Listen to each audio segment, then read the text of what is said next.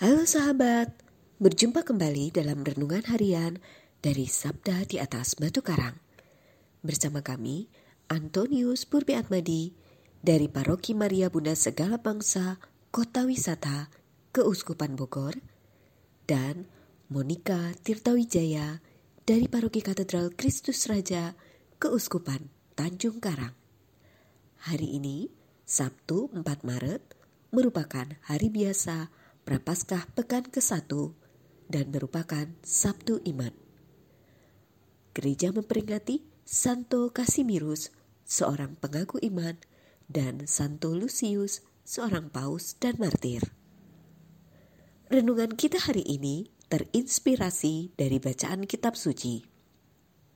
Bacaan pertama dari kitab ulangan bab 26 ayat 16 sampai dengan 19 dan bacaan Injil suci dari Injil Matius bab 5 ayat 43 sampai dengan 48.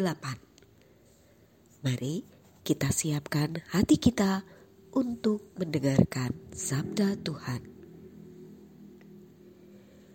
Dalam khotbah di bukit, Yesus berkata kepada murid-muridnya, "Kamu telah mendengar firman, Kasihilah sesama manusia dan bencilah musuhmu. Tetapi aku berkata kepadamu, kasihilah musuh-musuhmu dan berdoalah bagi mereka yang menganiaya kamu. Karena dengan demikian kamu menjadi anak-anak Bapamu yang di surga, sebab ia membuat mataharinya terbit bagi orang yang jahat dan bagi orang yang baik pula. Hujan pun diturunkannya bagi orang-orang yang benar dan juga orang yang tidak benar. Apabila kamu mengasihi orang yang mengasihi kamu, apakah upahmu? Bukankah pemungut cukai juga berbuat demikian? Dan apabila kamu hanya memberi salam kepada saudara-saudaramu saja, apakah lebihnya daripada perbuatan orang lain? Bukankah orang yang tidak mengenal Allah pun berbuat demikian?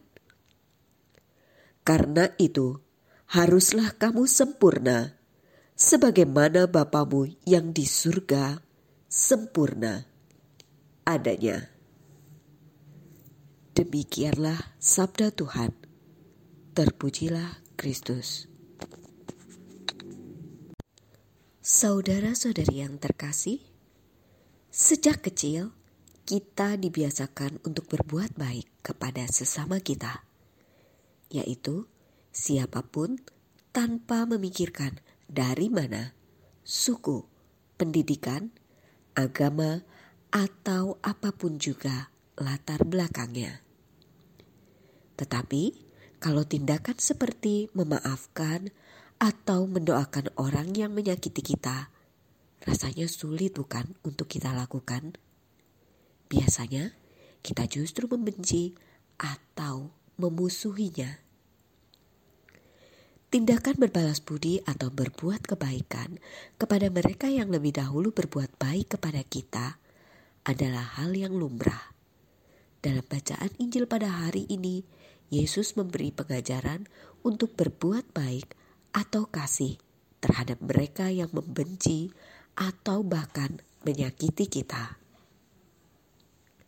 Saudara-saudari yang terkasih, pengajaran Yesus itu hendak menegaskan kepada kita bahwa di dalam diri kita sendiri banyak pikiran, kehendak, tutur kata, atau perbuatan jahat yang itu semua pasti tidak berkenan bagi Allah walau diri kita sedemikian itu, toh Allah dengan kasihnya terus mengampuni kita.